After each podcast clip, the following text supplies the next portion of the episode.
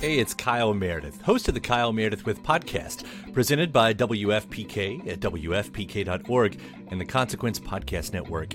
It's a series that puts the spotlight on iconic musicians and actors, inviting them to drop by and talk about their latest projects, whether it's albums, TV shows, films, or beyond. I'm gonna say something I don't want to say. Here it goes. Without Spinal Tap, there is no Tenacious D. Whoa!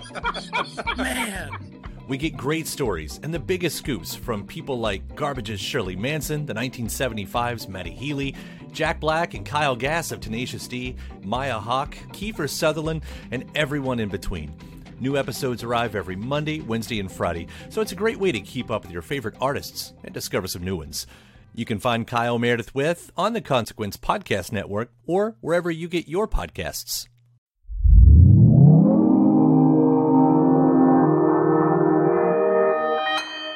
Consequence Podcast Network. Welcome back to Miniography, a Consequence Podcast Network production. I'm your host, Dominic Suzanne Mayer.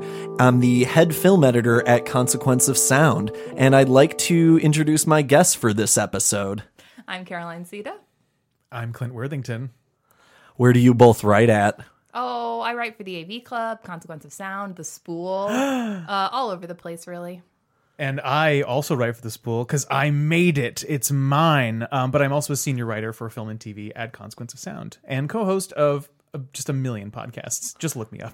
So many podcasts. Um, Clint is a regular here on Filmography, but as I mentioned at the beginning of the show, this is Miniography. We've been doing these for a while now on the off months of the show, and while we'll have some fun announcements at the end of today's episode about things coming up in the spring, today we are here because Valentine's Day is coming. By the time you all hear this, Valentine's Day will be either here or subsequently have passed, but whatever. Immerse yourself in the spirit with us.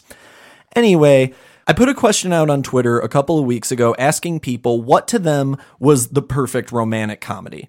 I don't really have any interest in like parsing out what we would define as perfect. It's ultimately all relative. But the one consensus pick that was either somebody's immediate choice or the thing that someone jumped past in order to be creative and pick something else was 1989's When Harry Met Sally. And in that spirit, Rob Reiner's film will be the subject of our very special Valentine's discussion today. And just to jump right in, I'll leave the question to the two of you to open. After 30 years, because this July it will have been 30 years since the film's released, what do you think has contributed to its continued enduring appeal? I think it's some of it's timing. Like, I think when people think of romantic comedies, it's really associated with that 90s like boom into the early 2000s and this was like the first one to kick off that particular period. So there's certainly i think plenty of iconic rom-coms before this. But i don't think when people think rom-com they aren't necessarily immediately thinking uh, like Cary Grant and Katharine Hepburn movies. So I think the the era that it kicked off and the fact that it was the first of that has like really cemented it in people's minds. Yeah, I'm willing to agree. Like, I think there's a generational aspect to When Harry Met Sally, just because it also happens to be the kind of movie that um, people our age grew up watching. In terms of like that was the seminal romantic comedy, and I think it obviously it stands out because you know the screenplay and the performances and just the the sheer craft and everything it did for the rom com genre. But like, yeah, I think there's just in addition to it being it from, from start to finish a really solid film there are moments within it that have just stuck in the craw of pop culture. The I'll have what she's having, that kind of stuff. So I think those kinds of things have helped the film endure up to now. I'd absolutely agree. And Caroline, I'm glad you brought up like the long influence of it because when we think of the 90s romantic comedy in a lot of respects if you're not thinking of when harry met sally you're thinking of a movie that looks a lot like when harry met sally and probably co-stars meg ryan mm-hmm. because among other things this kicked off nora ephron's trilogy of meg ryan classics she and she actually almost perfectly bookended the decades in this mm-hmm. respect. Started with this followed it with sleepless in seattle ends on you've got mail all of which are some of the most well-regarded american romantic comedies of the modern era. I think one thing that's interesting about When Harry Met Sally is it does this very low key, two people falling in love thing so well that it was almost like everything else had to be a little bit more high concept after that. Like this is sort of the pinnacle of this particular thing. But even you look at Sleepless in Seattle, it's like the premise is they don't meet until the end, and you've got Mail as this more like elaborate enemies to lovers thing. And so I think that there there's like as much as it feels like when Harry Met Sally it did influence everything else, it also weirdly stands alone as being one of the few rom coms that's like we don't need any concept at all. Well, I mean, and I think there is a little bit of uh, conceptual underpinning behind it, of course. But I, I think I think you've hit on something really interesting. I think when Harry Met Sally may be the diehard of romantic comedies, where future ones had to be like when Harry Met Sally over email, when Yeah. Harry Met Sally, you know, in a body switching scenario. I don't know. Um, so I mean, there there are like you know everything since had to build on that because that was the perfect um, sort of er example of a great romantic comedy that everyone had to measure up to. Well, and Caroline, in your AV Club column, when romance met comedy, you talked a little bit about how, as far as that singular nature of the film goes, it feels almost more of a piece with the hangout driven indie romances of recent filmic mm-hmm. years than it does with a lot of those really high concept, again, gimmicky comedies that followed directly in its wake.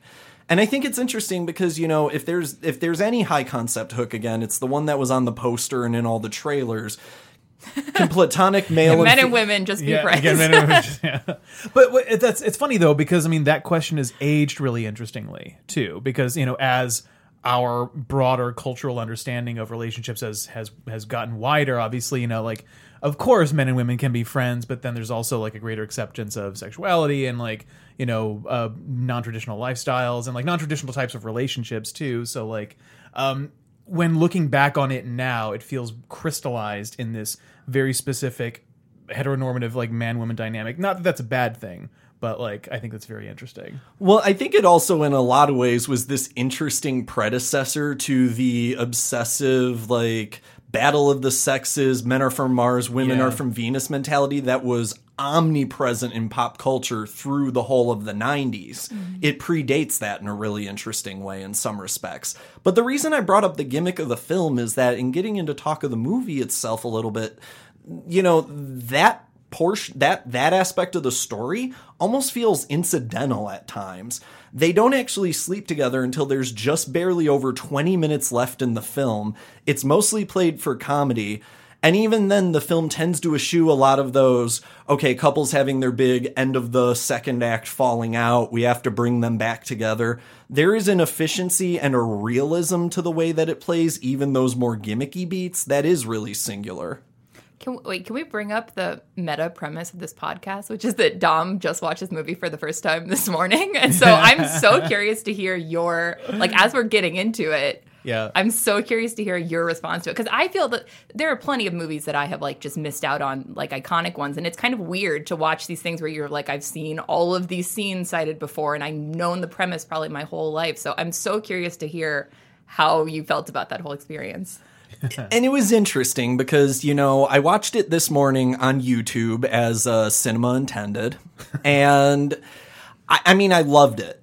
And I'll start there with that. I loved it. I absolutely loved it, and that kind of. If not muted, then certainly very like loping nature mm-hmm. really took me off guard. It was the kind of thing that we usually associate more with like Richard Linklater's Before trilogy. That I was actually thinking about those films a lot while mm-hmm. watching this because I think that this is a movie that very much has an ear and a sense of care for the part of love that is just two people having strange, aimless conversations that bond them closer to one another. This movie has an immaculate ear for that. Mm-hmm. And it is a romantic comedy that almost seems like it's all the footage that takes place between the big key incidents in a lesser romantic comedy in a lot of ways.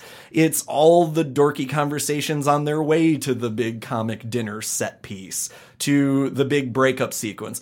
The scene that killed me was the sharper image confrontation because not hmm. only did it kill me being whisked back to a sharper image, which I loved when I was a six year old at malls, but there is there's this really ugly halted realism to that scene. And that's the thing there my macro take on it other than it's great because obviously it's great is it's so understated in a way that even really big studio romantic comedies, even all these movies we've been talking about as even as the direct antecedents of when Harry met Sally, this movie is still the best at doing it. Right. Like there's a grounded nature to all of it. I, I was actually watching an interview with Nora Ephron and Rob Reiner uh, prior to this podcast where she talked about like one of the major things she wanted to do in When Harry Met Sally is to have romantic comedy with no external conflict. Like the only thing that matter, the only stakes are whether or not they're getting together, and the only thing getting in their way is themselves. So like by focusing in on that and like by busting up the kind of typical romantic comedy thing, which is funny because it feels like this invented the romantic comedy, but like, you know, we usually associate that kind of genre with big gimmicks and big sweeping gestures and these kind of true love, true romance kind of ideas. But uh, when Harry Met Sally, in a lot of ways, is about the hard graft of building a relationship, which I think is really, really cool. It is. Um, a romantic comedy of much more recent vintage that I was huge on a couple of years ago was The Big Sick. And that was another film I was thinking about a lot while watching When Harry Met Sally because in both, they're very much immersed in, like, again, that messy in between business, the effort, and especially the way in which love often takes a nonlinear path that involves lots of years, sometimes other people intermittently. The occasional and- coma. Well, not in not in every extreme No. example, certainly, but you know, like these are the things that movies are not made about. These are the mm. kind of patient incidents that you have to have a really keen, observant eye to catch. And a lot of it is just how good of a screenwriter Nora Ephron was. Which, Caroline, if we're going to talk about my other big takeaway, mm-hmm. even more than Sleepless in Seattle and You've Got Mail, which I've both seen. It is weird. This is the Yeah. last one I've seen of those three, isn't Yeah. it? But having seen all of them, you know, like she she just has an ear for the romantic comedy like few other people have been able to match in the years since. Yeah, as Dom mentioned, I do write a column all about romantic comedies for the AV Club, so I spend a lot of time thinking about this genre. And something that I personally really value in it is is naturalism and like gentleness, because I think that's just so appealing to watch. And th- I think the best romantic comedies are rooted in that, and the worst ones sort of move away from that to something that's way more heightened. And I think that there are ones that toe the line and try to have it both ways, which can sometimes be successful. Um, but yeah, I think that this and, and I do think it's not just this movie. Like I think a lot of the early early '90s rom coms were good at this gentleness and softness and naturalism. And then I do think that that's something that we're coming back to more and more nowadays. Um, yeah, it's just great the way the way that they just capture. Like to me, my maybe my favorite scene in this whole movie is when they're trying to play Pictionary, and Meg Ryan is Sally is terrible at drawing, and at some point someone's trying to guess that his baby fish mouth is the answer, and it's such a realistic portrayal of how bad it can be to play Pictionary sometimes. And that feels like such a small, little, well observed moment. And the whole movie's just made up of that. And I do totally give um, Nora Ephron credit for that. And I also think it, it this is a really collaborative film, as far as I can tell. Like I think Rob Reiner, obviously, huge influence. Billy Crystal had a huge influence, um, and Meg Ryan. Like I think it really was the four of them crafting this together that just like hit upon that magic. Yeah, no, absolutely. Like we haven't even talked about the stars yet, too. Like we've been focusing so much, rightly so, on the writing, but like that kind of stellar dialogue that threads the line between naturalism, but also hitting like being very technically proficient at naturalism is a rare feat. Um, so I think you know even that elements, those elements work, but you have to have great cast to deliver it. I'm to say something at this time that's to sound really glibber jokey, and I swear I mean it with utter sincerity. Billy Crystal is genuinely sexy in this movie in a way that is so important to it. and I was thrown by it from minute one to minute 91. Oh yeah, Billy Crystal fucks in this movie. Yeah, you know, if we're going to talk about the whole cultural notion of big dick energy for just a second, both of the leads of the film are rife with it. Yeah. There is just such a magnetic charisma, sexually intelligently across the board between and exuding from the two of them that it's ridiculous. Like when people talk about movie chemistry, this is the kind of pairing that they're talking about. Yeah, it's so good. I feel like I'm just not going to be helpful on this podcast because my take is just like it's so good and lovely. And this is a movie that I like more each time I watch it, which is not always the case. I think. Um, and yeah, I do think that there's just something, and I do think, and you were getting into this, Clint, that that there there is kind of a concept here, which is that they first meet right out of college. You're taking a road trip from Chicago to New York. They really are both very pretentious and hate each other immediately. Five years pass, they run into each other as 26 year olds, slightly less pretentious, still mostly hate each other. Then a couple more years pass, they're about 31, and they run into each other again, and that's when they become friends. And then the movie charts that time. Um, and I think that that length of time that the movie's playing with, like it's taking place almost like 12 years, is really effective to to making their relationship feel real because we've got those early check-ins. And I think in terms of the performers, like it's very easy to watch this and just be like, oh my gosh, they're so charming and just being themselves. But I think that they really are giving good performances, especially in that first scene. It's like the late 70s. They're right out of school. And that's really where the can men and women just be friends question first comes up, which is mostly just like a very pretentious 22 year old guy, like having a philosophy that then I think the movie is isn't really that engaged with. That's more like his dumb philosophy. And the movie's like, wow, these people are dumb because they're 22. And then it's like, wow, they're dumb because they're 26. And it's like, well, they're 31, but they're still pretty dumb. But like, that's okay. We love them anyway. Well, also Billy Crystal is stubborn. Like his character is stubborn, Yeah. so of course he would hold on to that philosophy. But like to not to push back, but to build on that point about how like the whole can men and women just be friends thing.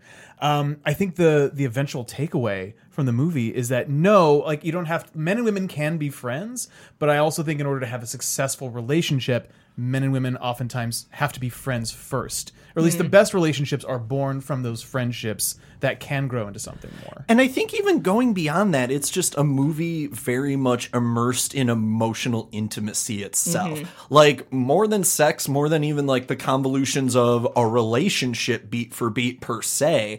It's interested in like the process of building intimacy in this really humane way. It's again, it's all the minute beats that like take someone from being a person you're attracted to to being like a person you want to build your whole life and future around. Like there there aren't a lot of movies about that facet of the process. And even like in the climax of the film, the big speech that rom coms tend to have, Billy Crystal's to Meg Ryan, like I think crystallizes that in a really nice way. crystallizes. Billy crystallizes it. Uh, see, we're, we're hitting lightning here, folks. Um, but just like the, the reasons that he cites for wanting to be with her for the rest of the life are all these little things that bug him, but bug him in the most interesting, enticing way. And I think that's a really unconventional take on romance that a lot of movies don't do. And I think it's really like important that this one does. Uh, yeah, I feel like the movie's less can any set of men and women be friends, and it's like can Harry and Sally just be friends? So Right. it's like so specific to them, and they're they occasionally try to make it about other people, but I think think for the most part, it's like let's capture this dynamic that I do think is very realistic of people that particularly as it sets it up. Um, Harry's just gotten out of a, uh, just gotten divorced, and Sally's just like gotten out of a long term relationship. So they're both sort of like using each their friendship as this sort of like fill in emotional thing before they're ready to date, but then it sort of becomes like s- more convoluted uh, and less healthy as it goes along. So I think it's so rooted in the specifics of their dynamic that it it has great things to say about them. I don't know if it is even trying necessarily to say things about the human race in general. Of course, of course. Well, yeah, because they're such specific people too, which is the other. And I again boomerang back around to the actors once more because we really can't sleep on their impact on this. You know, like I really like your point, Caroline, about the whole idea of like watching someone change. And I think part what part of what's crucial about that is like part of becoming more attracted to somebody is watching them get over things that used to be aggravating about them. Like everyone has known 22 year old Billy Crystal at the beginning of when Harry met Sally. If you were not a young man who was him, which a lot were, then you definitely knew one much like him. And that guy can grow up to be absolutely insufferable, or he can grow up to like eventually figure it out. And like, there is something in its own way attractive about like that process of watching somebody become a better version of themselves. Right, and I mean that specificity of their individual relationship is contra- is contrasted with a lot of really uh, interesting other relationships in the film, like their best friends, Bruno Kirby and Carrie Fisher. Like they, so good. They're so good in this, but they they sort of get to have that fairy that easy fairy tale kind of relationship that Harry and Sally like could totally have if they sort of had you know if timing was better, if they got over their respective hangups, what have you. But seeing them like you know even in the context of the four way phone call, in contrast to Harry met Sally, Harry and Sally is good. Yeah, and I I love the dynamic of their friends too because it's this perfect illustration of how some pieces, no matter how strange a fit they might be, just click together and it's kismet and you're done from there. Right. And sometimes it's this more messier, more circuitous process.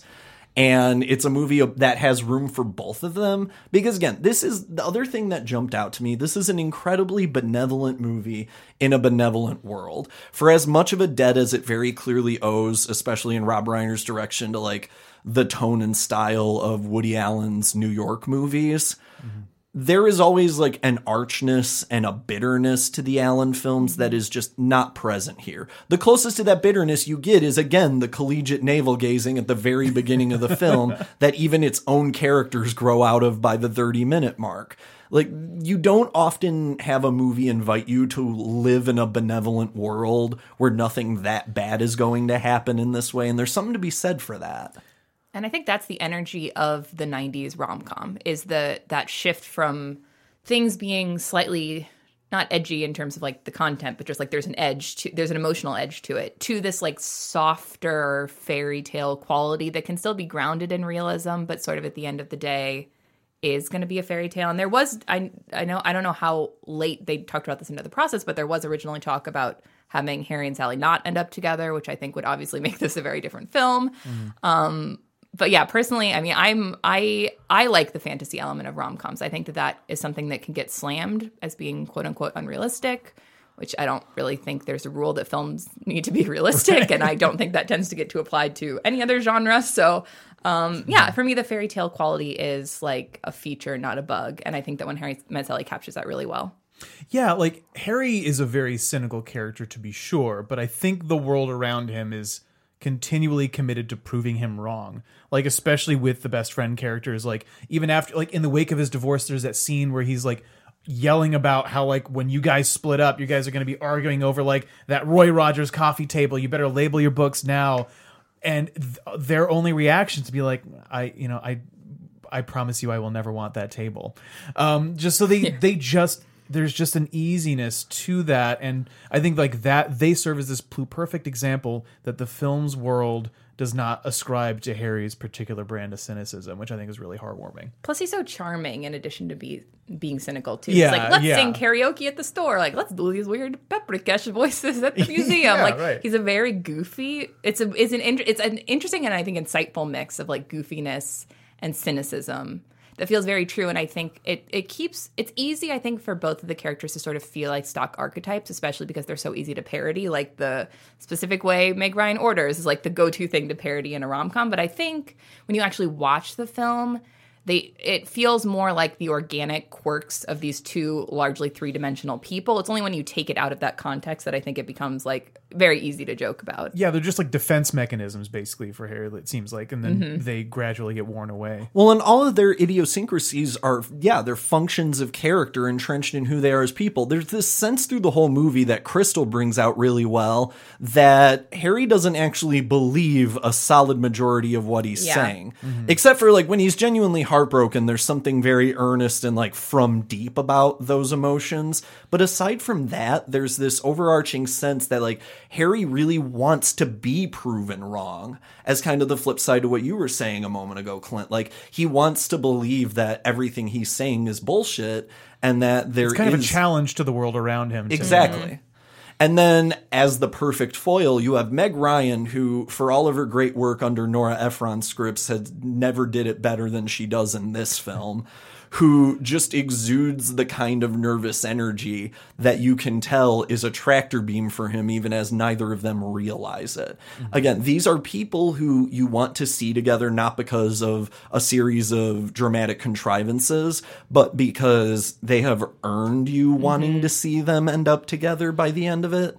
And you do all of this in an hour and a half, which is just mind boggling to me. Yeah it's a very short i had forgotten how short it was until i watched it the other Brisk. night yeah. Yeah. but it doesn't feel that way and i think it is because of those time jumps which i'm just really stuck on that because i think for a film that like a lot of people who weren't old enough to see it when it came out, like you, this is probably something you watched on cable when you were fairly young. Even though I was actually shocked, it's R, it's an R-rated film. Do we know Yeah, this? they threw it in. Yeah. they threw it in R-rated some- film. I'm pretty sure because they say "fuck" twice, that makes it an R-rated film, even though it is not worthy of that rating. Uh-huh. A woman achieves a version of climax on screen in a movie. That alone is a hard. R Yeah. in Yeah. America. It could have just been a Um, really good sandwich, Tom.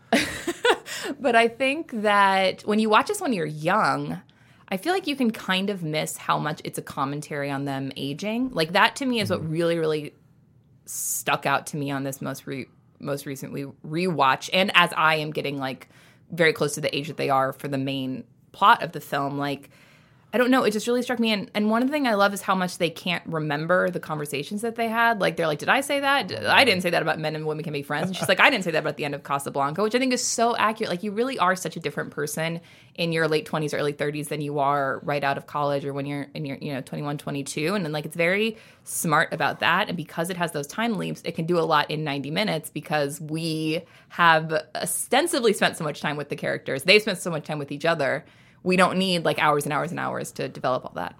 And in, and yet in the exact same breath, what you would consider the plot of the movie, the main dramatic thrust, doesn't start until 30 minutes into the 90 minute movie. Mm-hmm. The efficiency of time and what is accomplished minute to minute, like just for efficiency, if nothing else, is kind of astounding. Right, and going back to Caroline's earlier point about the time jumps too, I think the, just the performances in particular, like uh, the Crystal and Ryan do such a great job of subtly weaving in these different layers of like they show the age of the characters. Like there's that youthful naivete in the in the road trip, and then slightly more world weariness from the airport on, and then yeah, and then once they're living together, like once they're like both living in New York as adults, and you know they they just have this settled, they're settled into their mm-hmm. identities at this point, but they still have those moments of leaping back to their more childlike natures almost. Well, and as we transition a little bit into the second half of our discussion, I want to kind of keep this in mind because, in terms of how this is accomplished, we've talked a lot about cast and writing so far, but we're going to get into the technical nitty gritty of it now. And in talking cinematography and editing, one of the things that I really wanted to bring up at this time that I kind of held off on until this point in the show was the use of the cutaways throughout the mm-hmm. movie. They open, they close, and they serve as kind of a functioning Greek chorus throughout the action of older couples telling real stories, though not told by the people who actually lived them out. It was actors telling real stories. And they're all stories of how love stories began, which I think serves this really interesting function in the movie because it then makes When Harry Met Sally transparently a movie about people who are fated to end up together mm. and then asks you to invest in wondering whether they will. Mm-hmm. Does that mean that the cutaways essentially function like a Chantix commercial? Oh God, we're not talking about Ray Liotta or Chantix on this episode anymore, Fine, Clint. Moving on. All right, but no, I do think that those are those are such a wonderful cutaway because I think it it grounds you quickly in a more realistic, um, you know, nuanced vision of relationships for this romantic comedy than you would normally get, um, because you can tell right away that it's about just real people and real stories and the kind of the kind of tale where it's going to take time to build a relationship and it's not about the fairy tale you know meet cute kind of thing and yeah i just i really really i really dig those uh, scenarios i didn't know that they were done by actors i thought it was uh, just the people It's a common misconception. Yeah. But yeah. But the stories are real. stories are real. which is very cute. That's And true. even in the way that so many of them are delivered, Reiner frames them very actively throughout as like these archetypal episodes of how love is built in this really cool way. It's interesting that they're almost all, if I'm remembering correctly, like older people, which I think part of the movie, like it is rooted in the late 80s in the sense of like a lot of the like gender dynamics and like what's it like to be a woman in the 80s and can men and women be friends now? This is crazy. But on the other hand it feels timeless and maybe even less than timeless like it's trying to be like in the 40s which we get that in the score but i think with the um the fact that they're all like older couples it's like calling back to this older romantic version of new york and like a simpler time and these really sweet like oh I just met her once and then we got married and we've been married for 50 years and isn't that crazy and that sort of ties into the like now we have a younger couple but they still have that like older sensibility to them. Right, and I guess we get the implication because they're all such older couples that, like, for lack of a better term, their stories are finished. Like, this is their mm-hmm. complete love story, and we're going to see over the course of the film how Harry and Sally get there. Yeah. But they're not. There's a good amount, of like I think those could be too sentimental. But there's a couple good mm. ones where it's like we married, we got divorced, I married five other people, and then we got married Right. again. Like there, there's some that are like funny and cynical and weird, and that helps it from being too much of a like a, Totally. way too sentimental. Well, I completely agree. And if we're going to talk about um like the look of an older New York, then I think at least briefly we have to talk about when New York plays itself because this is yet another movie that is very much steeped in that like r- twinkling romance of the city milieu. Um Ephron's work would return to that again with her two other 90s films. But in this film in particular, it feels like it's functioning in a lot of ways as a counterpoint to a lot of the New York movies that it's invoking, because where a bunch of those were built around the presumption that, you know, love is hard and may not always make it. The Annie Hall example mm-hmm. is kind of one of the ultimate emblematic ones. This is a movie about how you can go through all of those things and there's still a happy ending.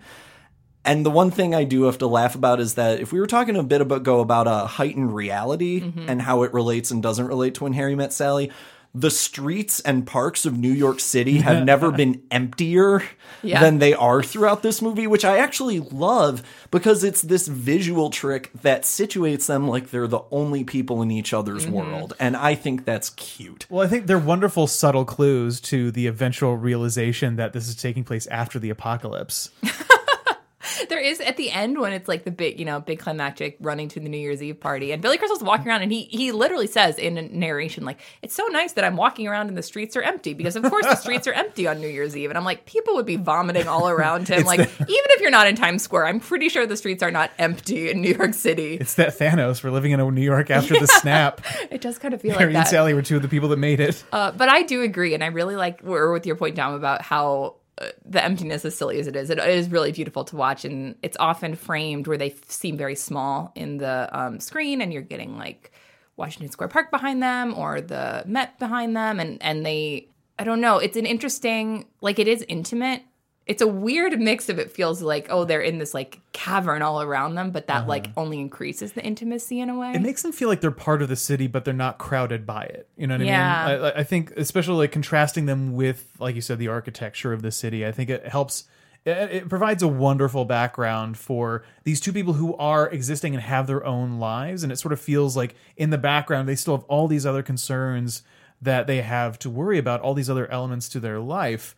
Um, but at the end of the day, they are just sort of two people alone in a park talking to each other. It's also so helpful since it is such a plot free film largely. It's very helpful to just have I mean, it's weird to call them set pieces, like location pieces, and then sometimes just like activities for them to do. They're very clever about like now they're figuring out which way to place a rug, and now it's just like these little things that are so realistic, but not necessarily the kind of things that you just see placed in a movie. When like the rug doesn't, there's no plot point to the rug. This is not a metaphor. Like it's not really going to come up as anything. It's just like a realistic thing you would do with your Business. friend. Yeah. Yeah. Yeah, they went to a museum and had a weird conversation Yeah. awkwardly in like an echoey space. Like yeah, it just it finds it finds angles to attack the romantic comedy that no one's really I've that I've seen has really tried before or since in the way they're presented here. For one, I mean, we've talked a lot about Reiner as director. I also want to shout out Barry Sonnenfeld here, who, after filming this, would go on to direct things like both Addams Family movies and also Men in Black. Pretty natural progression, You can really I would see it. say. Yeah. Yeah, you can really see it in his Hey. Men in Black is a New York movie, so Yeah, uh, that's where he got it from. and another is terrific is it New York LA movie. Yeah, that's Wait, is it. LA? No, it's, New York. right? Okay, it's good. a New Good, York good, good. movie. But honestly, the way Sonnenfeld frames them too, it is such a trust evidenced from Reiner to his actors because Ryan and Crystal, in a lot of ways, are tasked with carrying the whole movie in the visual sense. You know, like it, this is traditional movie star filmmaking where you are looking straight on at these people, relying on them to be the ma- magnetism in these otherwise very still, often even static frames. I mean, the famous Katz's delicatessen sequence is really just like a three shot progression in one location. They don't get up and leave their seats or do anything especially demonstrative besides the obvious, and then the scene's over. In blocking terms, it's the simplest thing in the world. And yet, what I just described is also one of the most famous comic set mm-hmm. pieces in any American film. Right, and I think there's something to be said. I think we, whenever we talk about like great cinematography and stuff, sometimes it can be we can overvalue flashy cinematography at times. But I mm-hmm. think when Harry Met Sally, there's there's something to be said for the value in just straight up filming it and making it look easy, you know. And that, like you said, it, we, we it allows us to focus on the actors and the performances, but it also does its job very well. So it's sort of like a you know it's you know, ostensibly journeyman's work. It's not like Sonnenfeld is putting his stamp on it. It's like someone looked at that was like, I want this guy to do my Addams Family movie. Um, but it's it's still a very handsome, uh, you know, handsomely presented, and it does the job that it needs to do. Well, yeah, and I even love that, especially talking about Sonnenfeld's work, talking also about Robert Leighton, the film's editor. The way that the film lingers on certain beats mm-hmm. is another thing that's really great about it, and I think really adds to the naturalism that we've been discussing throughout this show. Because in the case of that naturalism, you know, a lot of it is the little moments like when one of them will hug the other and an entirely different conversation is playing out on one of their faces while the other one can't see it. Like they only drop the act when the other one isn't looking. There are a bunch of little nuances like that. That quick little cutaway after Crystal freaks out in his friend's apartment and runs outside in a huff. And then Carrie Fisher just turns to her husband to be and goes, I will never let you keep that coffee table. Just, it's again, the little notes. We keep coming back to the little notes as kind of this motif of discussion, but these are the things that I would argue sets this apart. These are the things that makes this movie special. Yeah, it's just also well observed and well, I don't know, it's just like perfect. it just really feels like a very perfect film and I think and I think that's rare and I think sometimes not that this film, I mean obviously this film is greatly appreciated, so it's maybe not an example of the rom-com being underestimated, but I do think sometimes sort of like what you're saying with cinematography, like if something isn't flashy or serious in the traditional sense, it can be undervalued. And I think that that tends to happen a lot of times with romantic comedies in general, like to speak about the broader genre. But when that's done really well, that's as difficult to do as staging some really impressive, you know, violent action scene or whatever the case may be. Right, mundanity is kind of uh, you know underestimated in terms of like it being a, a, an incredibly difficult thing. It's a really hard thing to like stage a great scene in a bookstore. I have to imagine, you know, and from whether it's blocking, cinematography, editing it, crafting a performance in a cramped space where the audience's eye could so easily be drawn to just a bunch of other products in the background behind actors. Like you have to do so much work on so many different levels to make something like that work. So the fact that when Harry Met Sally has like scenes like the Sharper Image one and the bookstore scene, like so many scenes happen in like everyday retail. This is retail romantic comedy, um, and it's the fact that they work so well. I think a, a testament to to all of that craft. I'd strongly agree. And before we move on, in the spirit of filmography, we always talk the lasting image. One single image from the film that really sticks out to you as exceptional for one reason or another. And I'll kick us off, as obvious as it is, and I'm probably even bordering on cheating here, the very last shot, in which the final cutaway to the couple's origin story is, of course, Harry and Sally sitting next to each other, bickering like an old married couple already. it is just such a serene, lovely image. I love that the entire movie concludes on a nonsense conversation about coconut cake. It and about just- things on the side. I really like. I really love that moment where he's like, "Things being on the side is very big for you." that really stuck out. to me. And then that's the last thing is her being like, "The chocolate sauce has to be on the side because it's gonna da da da da da." da." Yeah. But what about the two of you? Where would you land with this one? Well, this may come ac- this may come across as hypocritical, given that I just um, waxed rhapsodic about how well this movie handles mundanity and sort of the everyday sort of like cinematographic image of just having actors on a screen. But I think I really I really enjoy the showiest visual moment of the film, which is the four way phone call, um, because I think it's just such a triumph of not just the screenplay and the performance. Because imagine rehearsing that. Imagine I was thinking that, and imagine filming it. Like the Right. timing of it is so impeccable, and they're not all in the room together. Maybe they were, you know, off stage when they were filming it or whatever, off camera when they were filming it, but like The Yeah. timing is so impressive. it's an absolute triumph of, of, of like you said like screenwriting and timing and performance and then that wonderful look of like the the overlapping split screens and like you know moving characters in and out as needed um it's just such a great great little image and it's a great indicator of like the dynamic not just harry and sally have but the four of them have and i just it's one of my favorite moments in the movie you mentioned it earlier, Dominic, but I really love the um, first New Year's Eve scene. Well, I love the other New Year's Eve scene as well, but the first one where they're dancing and and you get the shot of their faces, which feels like the moment of like, oh no, like it's you know up until then it's been like, yeah, this has been a positive friendship to help me get over a breakup, and that feels like the moment where. Obviously, them sleeping together later is like the the mega plot turning point, but that earlier dancing feels like the emotional turning point of like, oh, this is not the healthy friendship that it started out being. Like it's morphed into something else, and I don't quite know what to do about that. And the fact that it is silent and not really directly commented upon, and that they're both having it at the same time, I think is a really nice touch. It's not like, oh no, one falls in love with the other, and will the other one fall back in love with them? It's sort of like it almost like shows how in sync they are that they're both having this crisis at the same time. Um, and then I do think that that obviously it so helps the then actual climax of the love confession at the New Year's Eve party because we've got those little like parallel. It's like they had a year of becoming friends, and then they had a year of being like, "What's happening?" And then it all, you know, has that like perfectly earned final speech that's just perfect. Mm-hmm. As we jump over into sound, then, I do want to go back to a point that both of you alluded to earlier in the episode, which is like this sense of timelessness that emerges from the music. Because, as I mentioned to both of you off air before we started recording, you know, for me, and sake of full disclosure, listeners, I'm 30 now. I was very, very young when when Harry Met Sally came out, but through my entire childhood, Harry Connick Jr.'s soundtrack was a mainstay.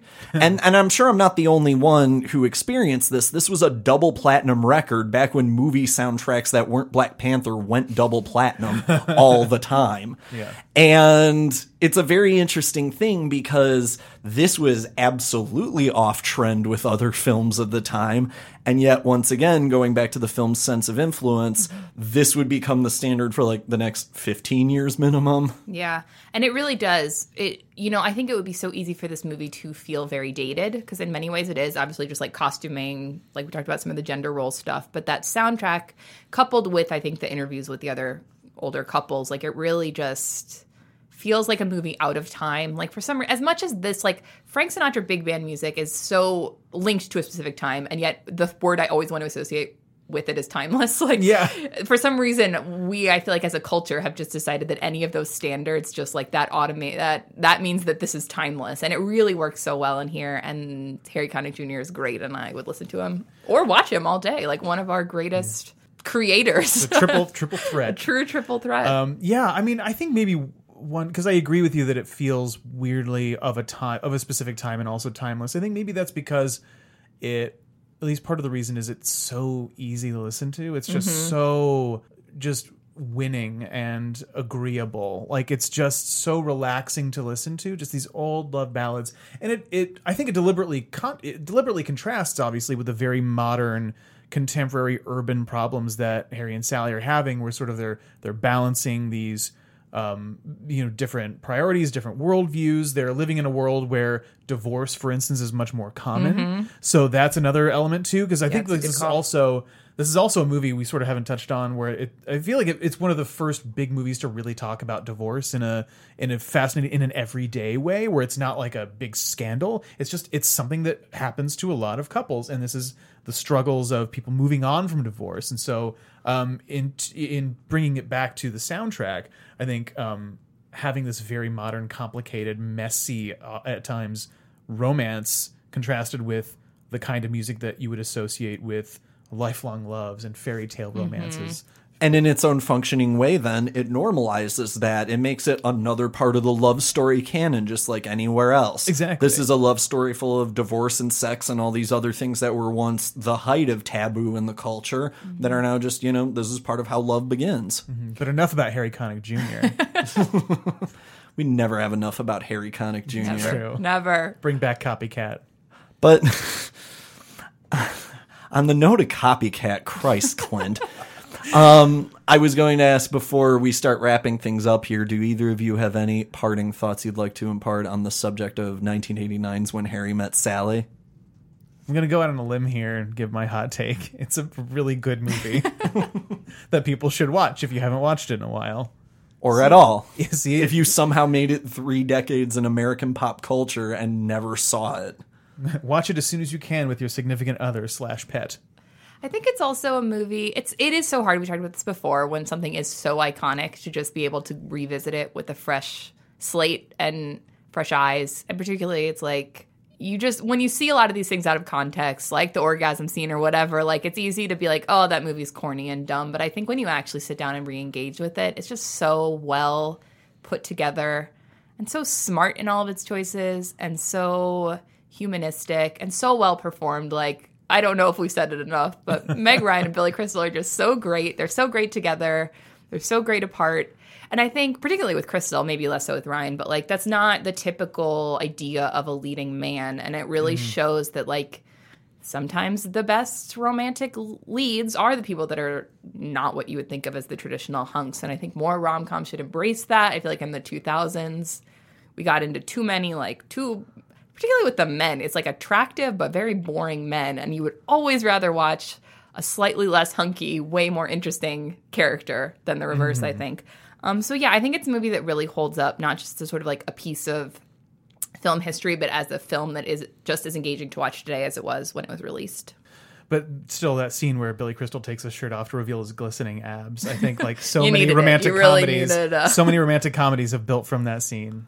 I, I don't. I don't have a way out of there. I tried. I tried so fucking hard for a minute there to have a good segue out of Billy Crystal's glistening abs, and I think we're just gonna have This those. is why I'm let- here. This let is why you them sit here. and shimmer as they may. um, with that having been said, I want to thank you both so much for joining me to this week. I want to thank Cap Blackard and Michael Roffman for all the continued support at the Consequence Podcast Network. We're going to be back in March with another miniography. The only reason I'm going to play coy for now about what it's going to be is because we might have something really cool happening if all the chips fall down. So stay tuned to our Facebook slash filmography podcast for more announcements to that effect. We also have our April theme for the next full season of filmography locked. We'll be announcing that on next month's episode as well, so stay tuned.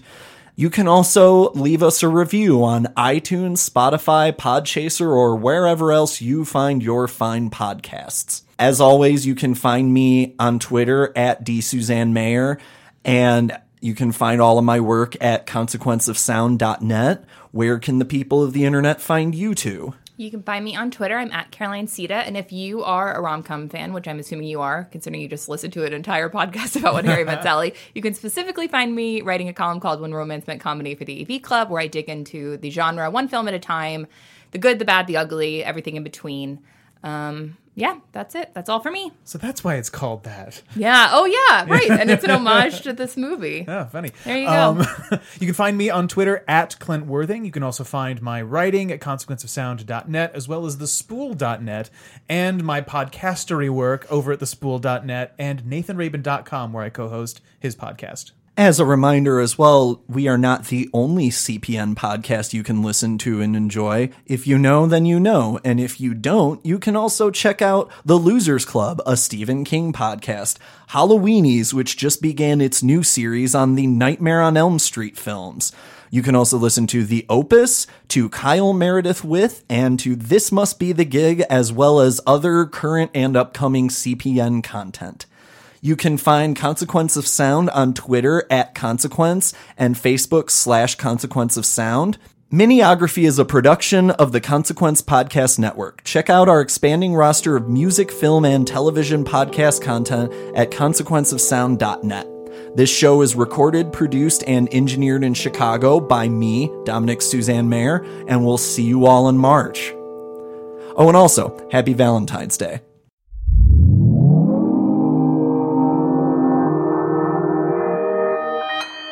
Consequence Podcast Network.